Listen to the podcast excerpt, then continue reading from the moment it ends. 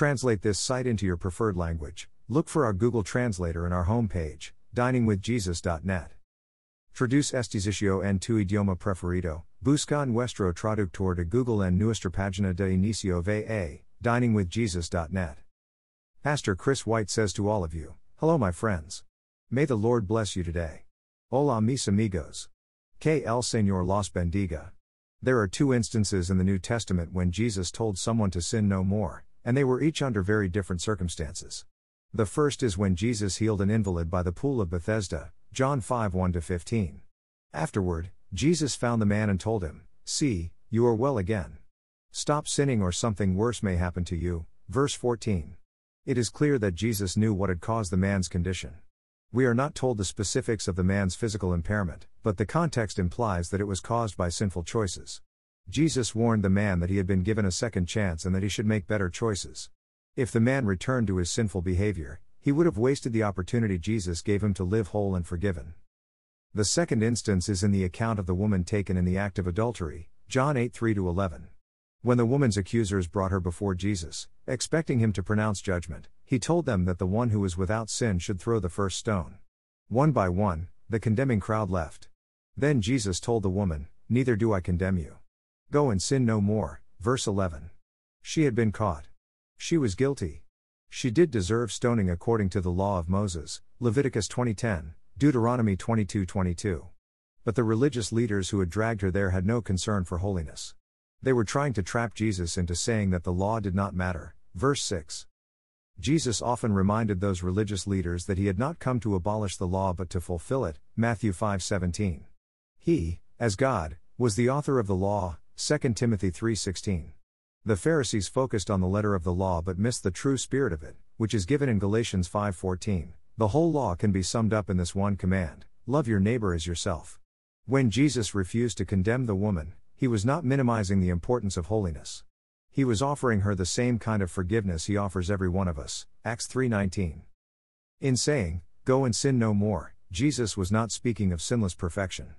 He was warning against a return to sinful lifestyle choices. His words both extended mercy and demanded holiness. Jesus was always the perfect balance of grace and truth. John 1:14. With forgiveness comes the expectation that we will not continue in the same path of rebelliousness. Those who know God's love will naturally want to obey Him. John 14:15. When we turn to Christ and receive His forgiveness, we experience a heart change. Luke 9:23, Acts 1:8. Forgiveness is not cheap, and it does not excuse the sin that separated us from God. It cost God everything to offer us the cleansing that pronounces us righteous before Him. John 3:16, 15:13. Rather than continue in the self-centered path that led us astray from Him to begin with, the forgiven can walk in God's path. Luke 14:27. A move toward God is a move toward righteousness, purity, and holy living. 1 Peter 1:16, Romans 8:29. We cannot experience the transforming power of forgiveness without being forever changed. It goes without saying that the woman caught in adultery did not return to her infidelity. She had met Jesus. She would not be perfect. No one is. But she was forever changed. Her eyes had been opened to the depravity of what she was doing. Sin no longer held the appeal it once did. When we meet Jesus, sin no longer holds its fatal attraction. Grace changes things. Shall we go on sinning so that grace may increase? By no means. We are those who have died to sin, how can we live in it any longer? Romans 6 1 2. When we are born again, John 3 3, the power of the Holy Spirit breaks the power that sin once had over us. Romans 6 6.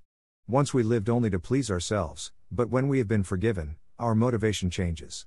We now live to please God, Galatians 2:20. It should be the goal of every Christian to sin no more, although we recognize that while we are in the flesh, we will still stumble. 1 John 1:8.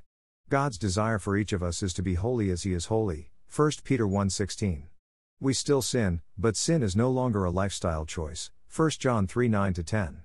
When we fail, we can come to God and ask forgiveness. 1 John 1:9, 1 Peter 4:1 2. And if we are truly God's children, he will correct us, disciplining us when we need it. Hebrews 12:6 11. His work is to conform us to the image of his son. Romans 8:29. Thank you to Got Questions Copyright Copyright 2002 to 2022 Got Questions Ministries. All rights reserved.